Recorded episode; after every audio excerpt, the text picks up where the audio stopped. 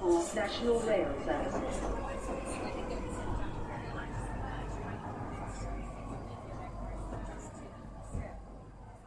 Bine revenit în stația Londra. Eu sunt Manuel Cheța de la Manuel Cheța punct com și tu asculți podcastul Un Român în Londra. Suntem de data aceasta la episodul două sute șaizeci, denumit Summer is Here. două sute șaizeci, deja episodul ăsta este un sfert de mie. E incredibil că imediat avem șapte ani de zile de podcast Un Român în Londra. Episodul două sute șaizeci. În acest episod vreau să vorbesc puțin despre venirea verii și ce putea face în Londra în perioada asta și, bineînțeles, despre ultimele știri săptămânale. Să nu uităm, podcastul de față este partea Think Digital Podcast Network și mă găsești pe Podbean, iTunes, Spotify, radio punct u k, pe Chris Travel punct com și, bineînțeles, pe YouTube. În continuare, fac recomandări de cărți, citesc Livewired, pare că deja sunt luni întregi de când tot citesc cartea asta, dar o citesc doar când sunt în metrou, navetă, și am început să citesc o carte nouă denumită Richer, Wiser, Happier, de William Green. Este, de fapt, o carte de investiții. Te învață cum anumiți oameni investesc și ideea generală în jurul investițiilor este unu să înțelegi în ce investești, doi să te informezi foarte mult și trei să ai răbdare extraordinar de mare. Dacă cumperi acțiuni la o firmă acum și te aștepți ca într-o lună să ai un return, un venit, ceva de pe urma asta, sunt șanse foarte slabe ca asta să fie adevărul. De obicei, durează șase luni, un an, doi, trei ani de zile până când ajungi să ai un câștig de pe urma asta. De cele mai multe ori, pentru cei mai mulți oameni, dacă tot vor să investească în piața de acțiuni, de ce nu să investească într-un index fund, index tracker sau index E T F? Și atunci asta o să-i ajute. I se zice whole market index, ceva de genul ăsta, pentru cei mai mulți oameni. Dar eu sunt pasionat, mă interesează, vreau să văd dacă reușesc să investesc în stock market și durează un timp până când mă conving dacă sunt în stare sau nu sunt în stare. În continuare vreau să laud o mână de oameni faini. Sunt cei de la Roe Hub, The Romanian and Eastern European Hub, se ocupă de suport pentru muncă și violența domestică.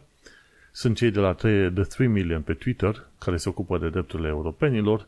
Centrul Filia se ocupă de drepturile femeilor și E C P A T punct org se ocupă de conștientizarea problemei traficului de persoane. Patru grupuri super faine care merită toată lauda noastră.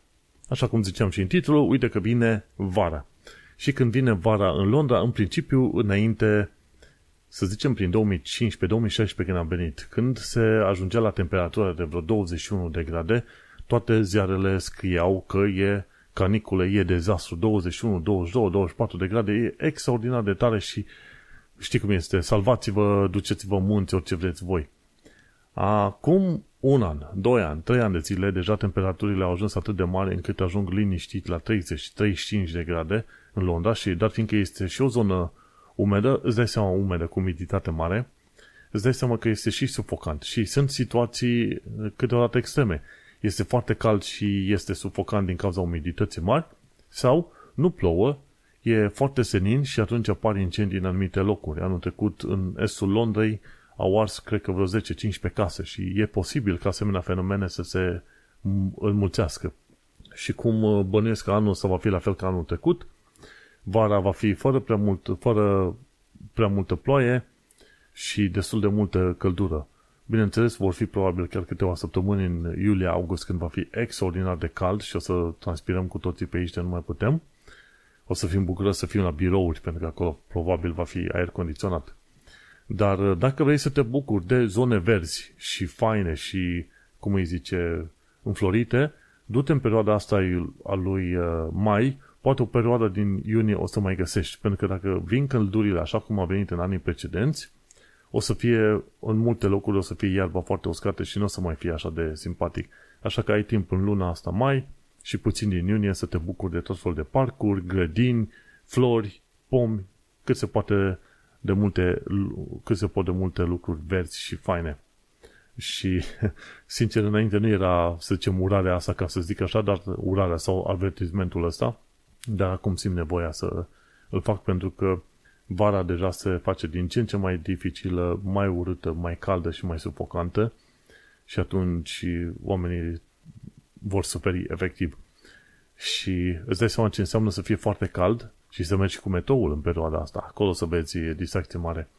M-aș fi bucurat că, de exemplu, Elizabeth Line are aer, aer condiționat și poți să faci naveta în liniște. Numai că aerul condiționat din Elizabeth Line chiar nu face față. Când e plin ochi, când toată lumea e ca sardinele acolo, aerul ăla condiționat, dacă există și funcționează, nu, nu, nu se simte că lucrează, efectiv. Așa că speranța mea mare cu Elizabeth Line, dar pe perioada de vară nu există. Din păcate, când se înghesie toată lumea pe acolo, o să vezi că nu o să poți respira. Bineînțeles, nu e la fel de rău ca în Central Line sau în Northern Line, mai, mai supraviețuiești cumva, dar nu este așa cum aș fi crezut. De exemplu, nu, nu este cum e District Line. Cumva District Line, chiar și când sunt foarte mulți oameni, mi se pare că e totuși ceva mai aerisit. Vezi, îți faci probleme din astea când vine vara, dacă e un loc suficient de aerisit, dacă poți să supraviețuiești acasă, dacă nu cumva o să fie prea cald și o să ții geamul deschis toată ziua și toată noaptea, ca să te mai poți răcori. Dar asta e epoca și era în care trăim în momentul de față. Și ne putem aștepta să continue cu căldurile astea, care sunt nițel necaracteristice pentru U K. Cum ziceam, la douăzeci și unu de grade, douăzeci și doi, douăzeci și trei, deja era tragedie, era scandal mare prin două mii șaisprezece, uite-te mă, ce cald e pe aici, e mult prea cald, aveți grijă, e caniculă. Acum când se ajunge pe la treizeci și patru, treizeci și cinci de grade, oamenii zic că e lucru natural, obișnuit, nu-ți mai faci griji. Și e ciudat așa cum, cum în termen de numai câțiva ani de zile situația se schimbă foarte mult și societatea se schimbă destul de mult și oamenii trăiesc cu noua realitate, ca să zicem așa. Acum, apropo de vizitat locuri în perioada asta, uite-te că dacă ne uităm la secțiunea de Londra cam pe care o am aici, una la mână, în perioada asta poți să te duci să vizitezi tot felul de muzee sau tot felul de locuri și de prezentare unde pot fi primiți și copii cu autism. Și atunci este important să te poți duce și la teatru, de exemplu, sunt și muzee, de exemplu, Unicorn Theater, foarte bine, este Little End, Angel Theatre, Polka Theatre, toate astea sunt teatre pentru copii cu autism. Muzee, te poți duce la London Transport Museum, Postal Museum, R A F Museum, Royal Air Force. Uh, în principiu, toată treaba asta cu uh, recomandările pentru copii cu autism e vorba de faptul că în muzeele respective nu e muzică prea tare, nu e agitație prea mare, nu e gălăgie și, bineînțeles, culorile nu sunt prea stridente când te duci în tot felul de locuri. Lucruri de genul ăsta, gălăgie prea mare, aglomerație mare și culori stridente îi afectează pe copiii cu autism. Și, bineînțeles, e Science Museum, National History Museum și Young V A. Young V A. Și Harry Potter Experience, dacă vrei să te duci, tot așa și aia este chiar uh, foarte potrivită. Și Outdoors, te poți duce la London Zoo, Park Lane Stables, te duci la Vauxhall City Farm și The Gate. Și, bineînțeles, dacă stai în zona Canary Wharf Isle of Dogs, te poți duce la Matchut Park and Farm. Aici vezi tot felul. Vezi alpaca, mi se pare, dacă e să mă gândesc bine. Rațe, gâște, oi, capre, ce mai sunt pe aici? Ceva de genul ăsta. Așa că ai câteva locuri de vizitat pentru copiii cu, cu autism. Bineînțeles, aceleași locuri sunt foarte bine potrivite și pentru oamenii obișnuiți de zi cu zi. În materie de locuri de vizitat, uite, chiar foarte interesant este că la Science Museum găsești Vintage Computer Games. E expoziție. Expoziția a fost o perioadă la Science Museum și acum s-a reîntors. S-a întors la, la Science Museum. Vintage Computer Games, adică calculatoare vechi de prin anii șaizeci șaptezeci care aveau jocuri pe ele și te poți juca pe acele calculatoare. Unele dintre ele sunt chiar funcționale, dacă nu chiar toate. Și este un lucru foarte interesant pentru că, îți dai seama, computerele și după aia internetul a modificat efectiv societatea la nivel planetar, așa că cine are timp, de ce nu, să viziteze la Science Museum galeria asta de Vintage Computer Games. Și când te uiți la lucruri de vizitat în perioada asta, cel mai simplu lucru de făcut este să te duci în, parcul, în parcurile din zona ta. Dacă sunt să ne uităm bine, cumva Londra este supranumit, cum se zice, orașul din pădure. Există suficient de multe parcuri, grădini, păduri de jur împrejurul Londrei pe care le poți vizita chiar foarte fain. Cumva, pe perioada asta, mai, iunie, iulie, chiar avem planificat să vizităm nu numai parcuri, dar vrem să mergem pe Green Chain. Și Green Chain este efectiv o rută, cumva, prin parcuri și printre parcuri, care începe undeva din, cumva din estul Londrei, sau poate puțin nord-est, și merge pe la sud-vest, către sud și se termină undeva către, pardon, sud-est, sud și pe aia se termină undeva către sud-vest. Și mi se pare că sunt vreo câteva, ze- câteva zeci de kilometri pe care de rută din asta pietonală, te duci pe jos și te plimbi, dar ești cumva în natură. De aia se numește Green Chain Walk. E de mers pe jos. Și atunci o să, o să ne plimbăm și noi. Ne-am plimbat pe o parte din acest Green Chain și vedem cum putem să ne plimbăm mai mult cât de curând. Ai putea să faci și tu treaba asta. Dacă nu, sunt atât de multe parcuri de vizitat prin Londra și grădini în zona cea mai apropiată de tine, încât probabil o să-ți ia câteva săptămâni sau ani numai să vizitezi parcurile pe o rază de câțiva kilometri în jurul tău. Parcuri și grădini. Bineînțeles, sunt unele foarte mari și foarte cunoscute, gen Hyde Park, este Richmond Park, te poți duce pe acolo și găsești, e Kingston, în zona aia, Kingston Park, dacă stau să mă gândesc bine, astea sunt în sud-vest. Și, bineînțeles, o altă chestie pe care o poți face și chiar e indicată, din când în când te sui în autobuze din asta double decker, te duci pe, chiar pe rândul din față și mergi cu autobuzul până la capătul liniei și pe aia de acolo e un alt autobuz, alt, alt capăt al liniei. Și în felul ăsta poți să vizitezi chiar foarte multe zone din Londra și să-ți dai seama cam cum arată. Și odată ce ai văzut, ce știu, vreo cinci zece zone diferite din Londra, celelalte sunt cumva asemănătoare. Zice, ok, partea asta seamănă cu Tooting, asta altă cu puțin Isle of Dogs, cealaltă seamănă cu puțin, ce știu, zona Poplar din nordul Canary Wharf, ca idee. Așa că sunt locuri de vizitat și nu trebuie să-ți fie rușine. Poți să te duci tematic, așa zici. Luna asta vizitez, ce știu, parcuri de tehnologie, unde s-au întâmplat lucruri interesante, cum e Crystal Palace. Sau luna asta altă vizitez, ce știu, merg la puburi specifice, cum e pubul acela cu un aparat muzical de asta stil american.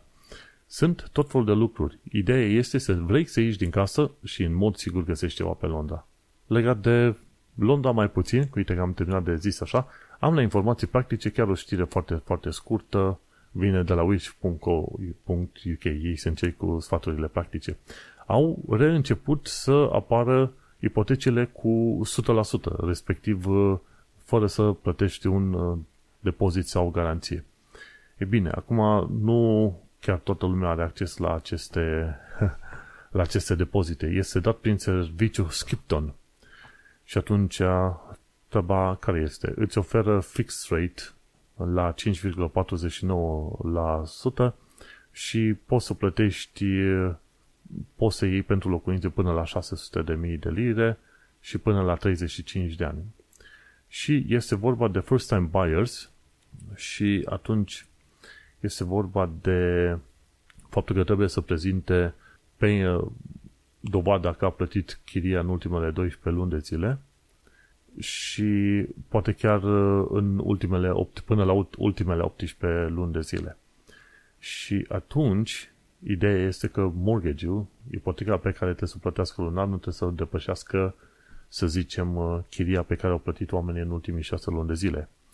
Și da, dacă plătești chirie în ultimele, de câte o mie de lire pe ultimele șase luni, asta înseamnă că ipoteca nu poate să depășească o mie de lire. Bun, trebuie să ai good credit history și să nu fi avut, de exemplu, niciun fel de întârziere de plăți în ultimele șase luni de zile.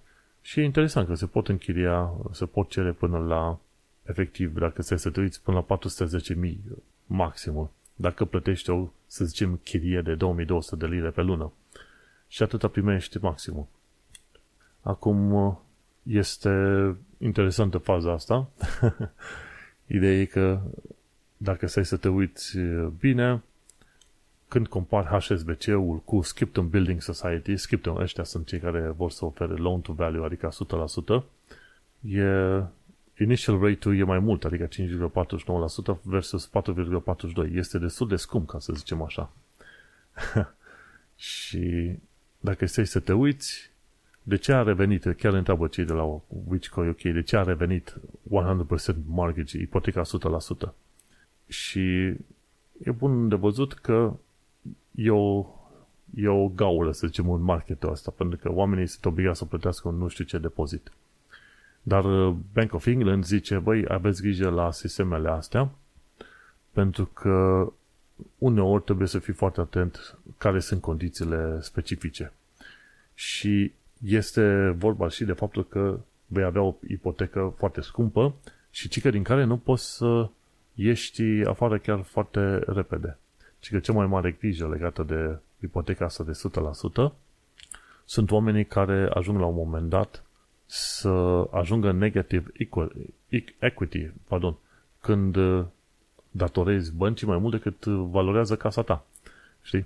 Și equity este chiar valoarea casei tale în momentul curent, de exemplu, din care scoți cantitatea de bani care trebuie să o dai băncii, știi? Datoria către bancă.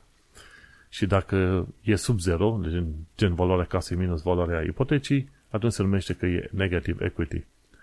Și oamenii cam de asta le teamă că dacă e negative equity, degeaba vrei să vinzi casa după, ce știu, unu doi ani de zile, când scad prețurile caselor, tu nu poți să vinzi. Dar asta este, nu, cumva o problemă pentru mai toate firmele, dacă să te uiți așa.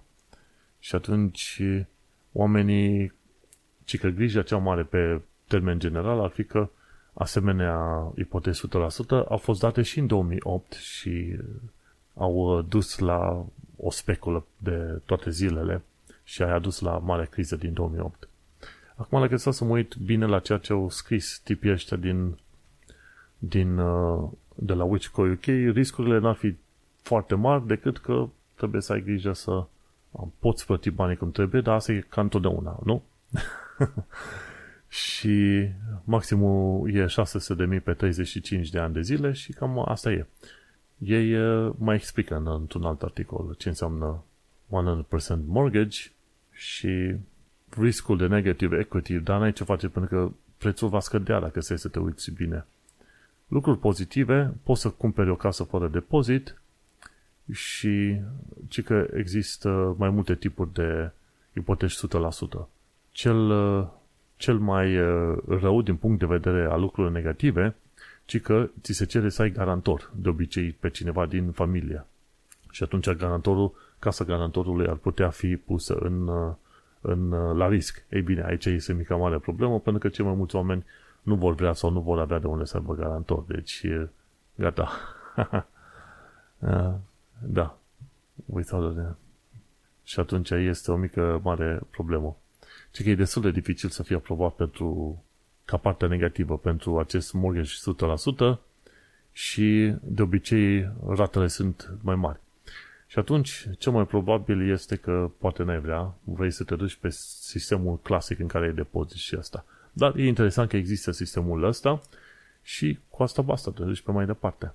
Apropo de mers pe mai departe, mergem și discutăm de limba engleză cu tot felul de ismuri, isms. ismuri, ceva de genul ăsta. English with Jill, ea are tot felul de episoade în care înveți cuvinte, cum să le pronunți și cum să le continui pe acolo. Și atunci trebuie să te uiți foarte bine, de exemplu, cum le pronunți. Și are aici două coloane de cuvinte și am să le pronunț și eu și sper, și presupunerea mea este că le pronunț destul de binișor. Cine vrea poate să urmărească un filmuleț de doisprezece minute. Deci primul cuvânt e optimism, pessimism, realism, surrealism, communism, fascism, capitalism, socialism, socialism, pardon, humanism, pacifism, criticism, magnetism, journalism, professionalism, racism, feminism, specialism, metabol- metabolism, rheumatism, uh, rheumatism and plagiarism. Cred că rheumatism l-am, l-am cam stricat așa. Dar e, e fain de văzut și să zicem să ne punem de lucrat la chestia asta. Efectiv să ne învățăm accente, cuvinte, accente, cuvinte, vocabular ca să ne facem viața ceva mai bună. Nu poți să zici că te muți într-o țară străină și nu ții cont de faptul că trebuie să înveți limba respectivă.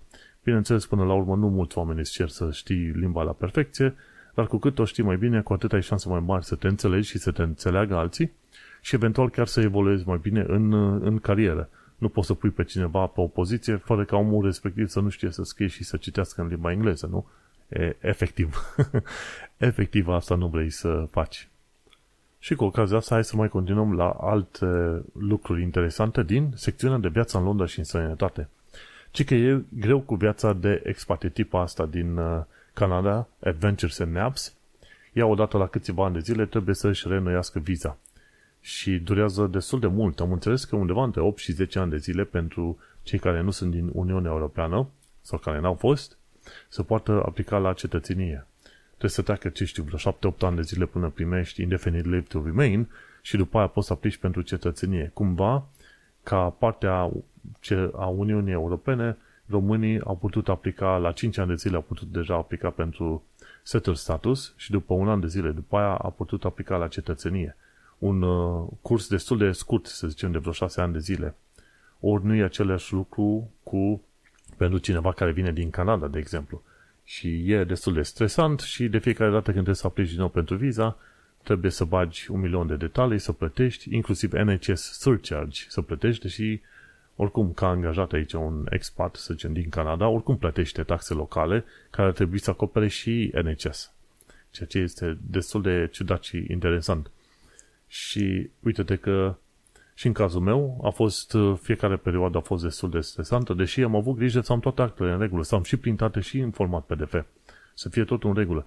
Totuși am avut stres destul de mare și la aplicare la pre-settled și după aia și la settled și după aia și pentru cetățenie. Din fericire au mers treburile bine, cum, cum era de așteptat, dar totuși aveam, aveam stres destul de mare.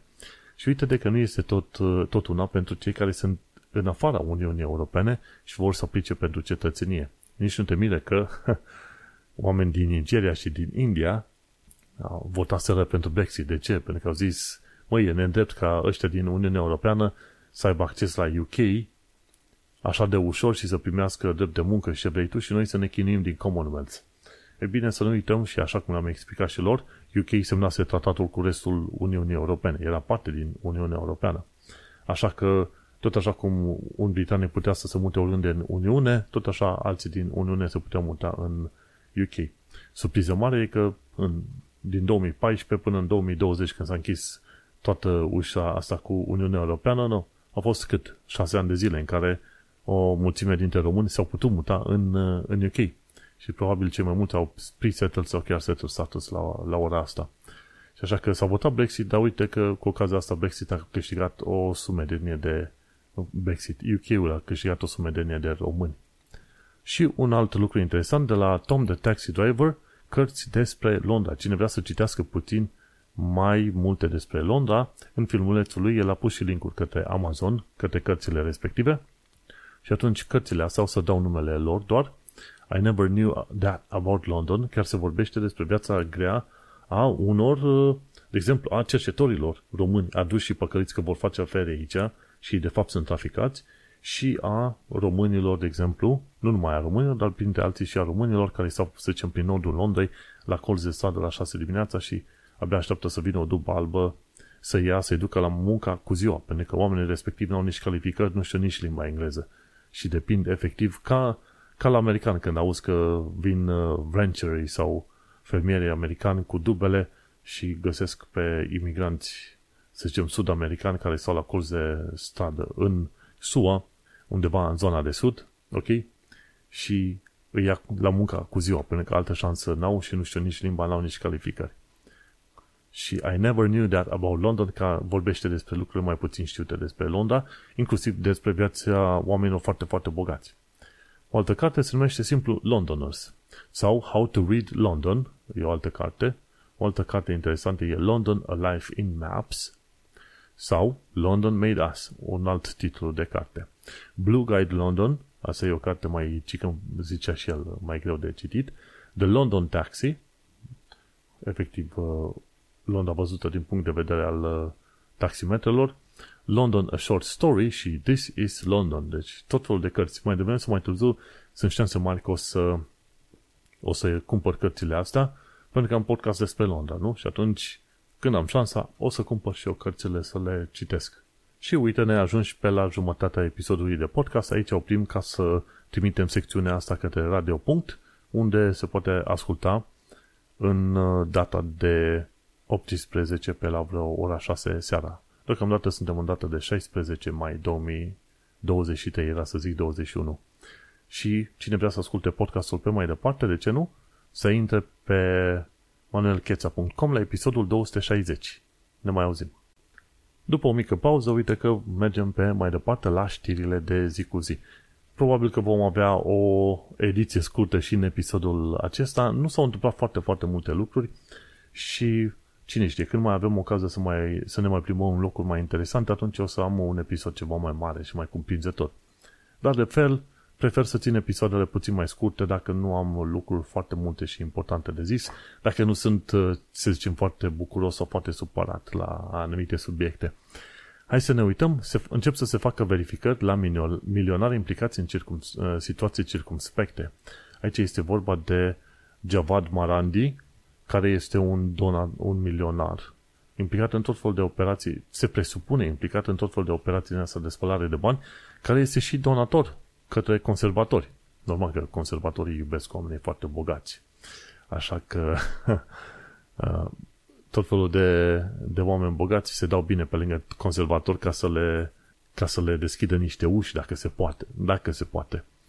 Cumva, chiar discutam la muncă cu niște colegi de-ai mei și spuneau, băi, în ultimii ani de zile conservatorii au arătat că sunt corupți pe față și chiar nu le e rușine și chiar recunosc treaba asta în mod direct și li se pare foarte de mirat treaba asta.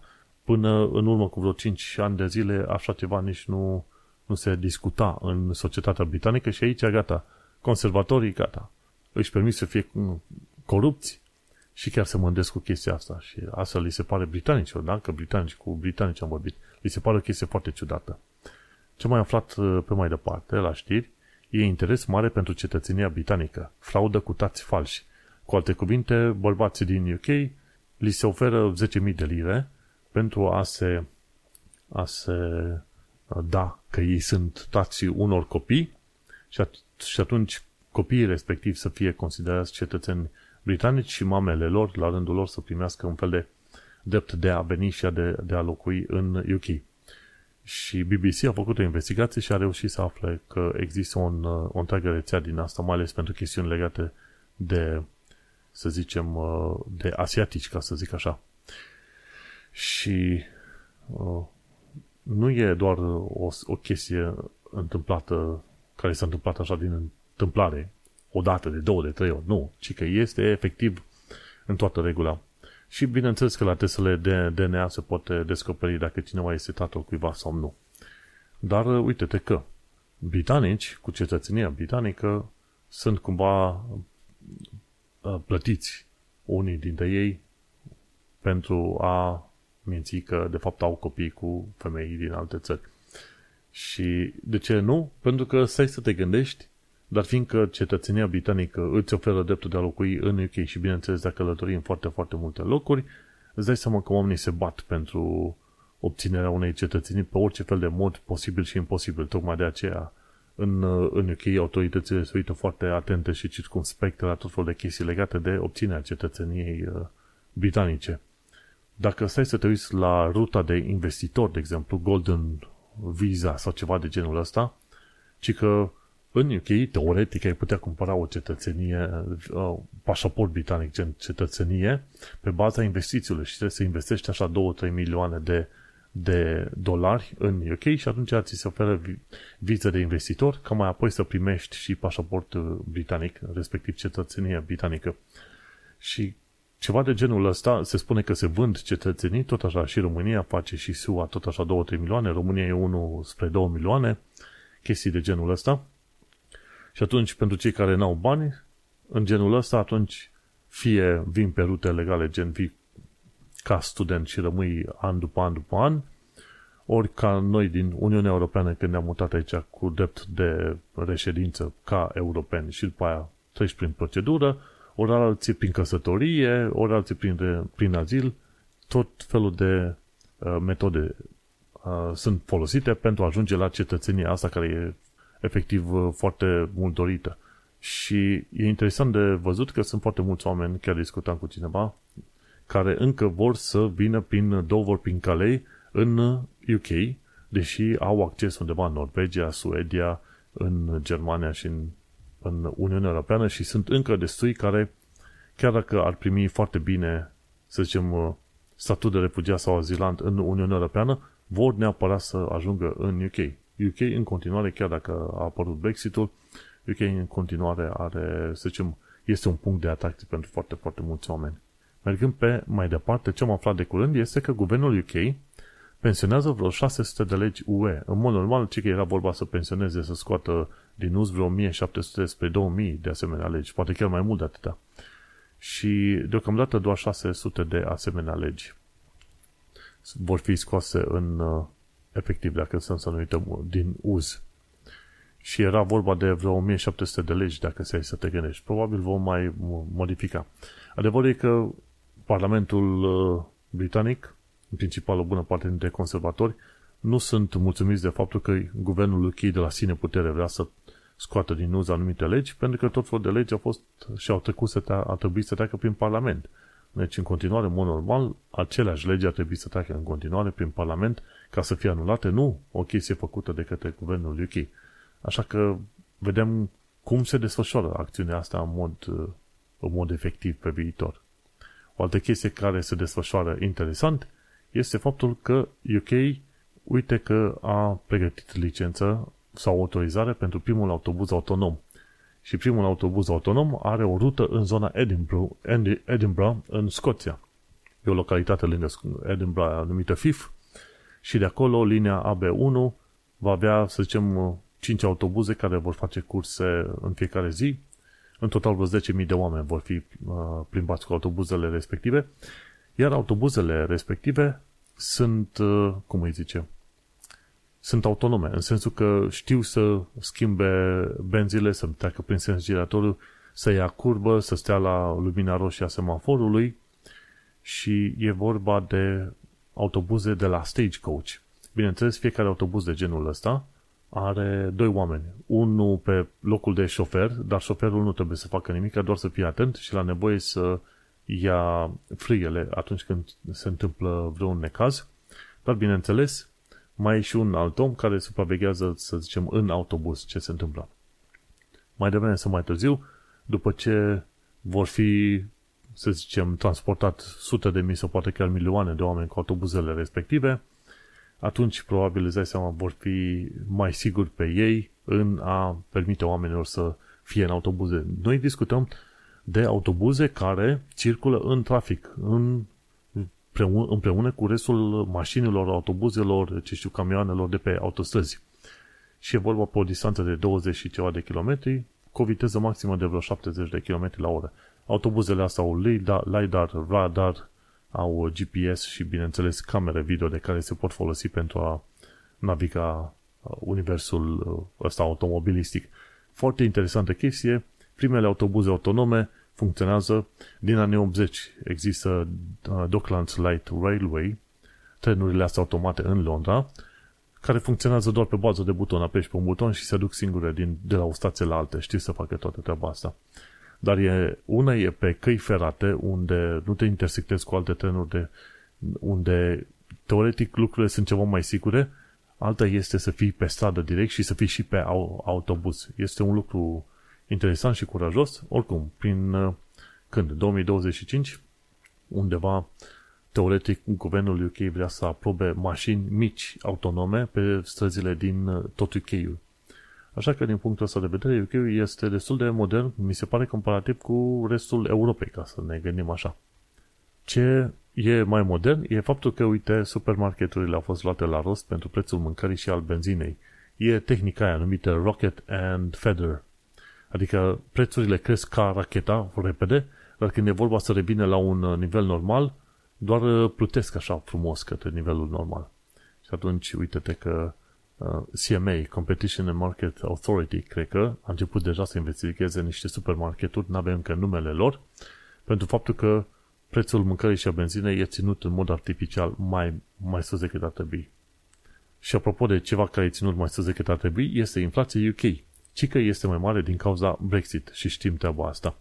Și ca motive alte mai principale, de exemplu, inflația este mai mare pentru că nu, sunt, nu e suficientă forță de muncă și atunci oamenii care lucrează în momentul de față au salarii ceva mai mari E vorba de faptul că firmele de energie, firmelor de energie li s-a permis să ridice prețurile și să le țină în continuare ridicate, că nu mai e așa nevoie, și e vorba și de faptul că mâncarea este mai scumpă. De ce? Pentru că nu ai suficient de multă forță de muncă, pentru că Brexit-ul a dus la tăierea forței de muncă, în special când este vorba de chestiunile sezoniere. Așa că Brexit-ul în continuare afectează U K-ul și va afecta pentru foarte, foarte mult timp de acum încolo. Eu ziceam că poate în cinci ani de zile, nu. Se pare că nici în zece ani de zile nu se vor reglementa cu totul și cu totul treburile. Deci prin două mii treizeci poate, poate o să fie mai calmă treaba. Bun, ce m-am aflat de curând este că nu toți oamenii sunt fani camere Ultra Low Emission Zone. E un tip care mi se pare a distrus sau a variat vreo câteva, vreo câteva zeci de asemenea camere. Și Poliția Metropolitană investigează nouăzeci și șase de asemenea incidente de criminal damage. Și se pare că au reușit să-l detecteze pe cineva, un anume Joseph Nichols, de patruzeci și doi de ani, din zona Footscray High Street, din zona Sitka. Și mi se pare că el a distrus tot felul de chestii în valoare de vreo cinci mii de lire. Pe mine m-ar mira că numai atâta e damage făcut de el. Și atunci e posibil să primească o amendă foarte mare și nu știu dacă cel puțin închisoare. De ce? Pentru că sunt destui oameni care nu vor ca Ultra Low Emission Zone să fie extins pe toată Londra. Dar asta se va întâmpla, inclusiv, să zicem, prim-ministrul Rishi Sunak a fost de acord cu chestia asta, așa că lucrul ăsta rezonează cu foarte, foarte mulți oameni. Ce nu rezonează cu mulți oameni e faptul că în Belfast, în nordul Irlandei, în Irlanda de Nord, pardon, a fost descoperită o stație ilegală de poliție chinezească. Și atunci autoritățile se mișcă așa la pas alert să identifice mai multe asemenea stații ilegale de poliție chinezească. Asta ce înseamnă? O mână de agenți chinezi hărțuiesc efectiv chinezi, cetățenii chinezi prezenți în țara respectivă. Și atunci ei acționează ca un fel de poliție și se duc, îi amenință, îi hărțuiesc, îi sperie, ce vrei tu, ca să-i, ca să-i determine să facă anumite lucruri pe care guvernul chinez vrea să le facă. Asemenea, poliții, stații de poliție chinezești au fost descoperite mai multe locuri, inclusiv în S U A, și așa că oamenii ajung să fie foarte, foarte atenți la ce se întâmplă pe acolo și, bineînțeles, să caute să-i investigheze pe indivizii respectivi. Și, efectiv, cum te-ai putea gândi că ar putea acționa un guvern autoritar, efectiv un guvern comunist? Noi știm, prin România, cum acționau, cum acționa guvernul rom- comunist. Așa că nici nu e de mirare că descoperi că tentaculele guvernului comunist chinezesc se întind pe toată planeta, peste tot unde sunt chinezi, pac, să-i verifice și să îi pună sub control, chiar dacă au plecat din China și probabil nu mai vor să vină ever. Și cu știrea asta, uite că am terminat de povestit pe astăzi actualitatea britanică și londoneză. Iată-ne la final de episod. Cum am zis, nu se întâmplă lucruri extraordinar de mari, când se vor întâmpla o să povestesc mai pe larg. Acesta a fost episodul două sute șaizeci, denumit Summer is Here. Noi ne mai auzim. Nu uita să cauți podcastul pe Manuel Cheța punct com. Succes!